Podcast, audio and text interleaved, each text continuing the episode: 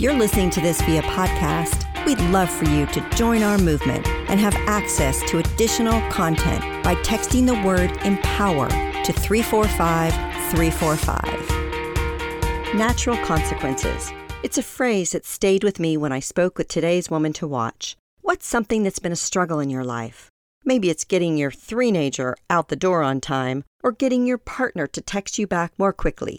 These struggles are often struggles because we're trying to control someone or something. If Miss Independent is late to preschool, let her face the natural consequences of missing out on show and tell. If your boo is MIA, let him face the natural consequences of being single. Ouch. Set those around you up for success, but then let them navigate it for themselves. A little easier said than done, right? If you got a clock in at 8, it might be possible for you to let your kid figure it out on her own. No one said this motherhood thing was simple. Heck, we're all lost. 56% of working parents with kids say it's difficult to balance the responsibilities of work and home. Don't be the other 44%. Admit to yourself and those who support you if you're struggling, and feel comforted by moms who nod in understanding. KJ Delantonio is one of those mothers who will be the first to tell you this parenting thing isn't for the weak. She's got her own podcast and is the author of How to Be a Happier Parent, Raising a Family, Having a Life, and Loving Almost Every Minute. Her journey towards becoming one of the world's most celebrated parenting experts is an interesting one, and perhaps even more interesting is she's super candid about it. Writing is KJ's bread and butter. She's been doing it since she called herself mom to her first kid. KJ started writing for the New York Times parenting blog, The Motherlode.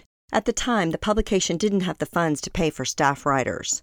When the editor of The Motherlode moved on, KJ positioned herself as the only person for the job.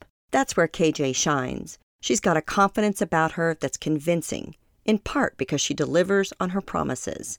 When KJ got the call for a tight deadline and a potential seat in the editorial chair, she seized it. Did KJ tell the person on the phone that it'd have to wait because she was sitting in the parking lot about to go in for her doctor's appointment? Nope.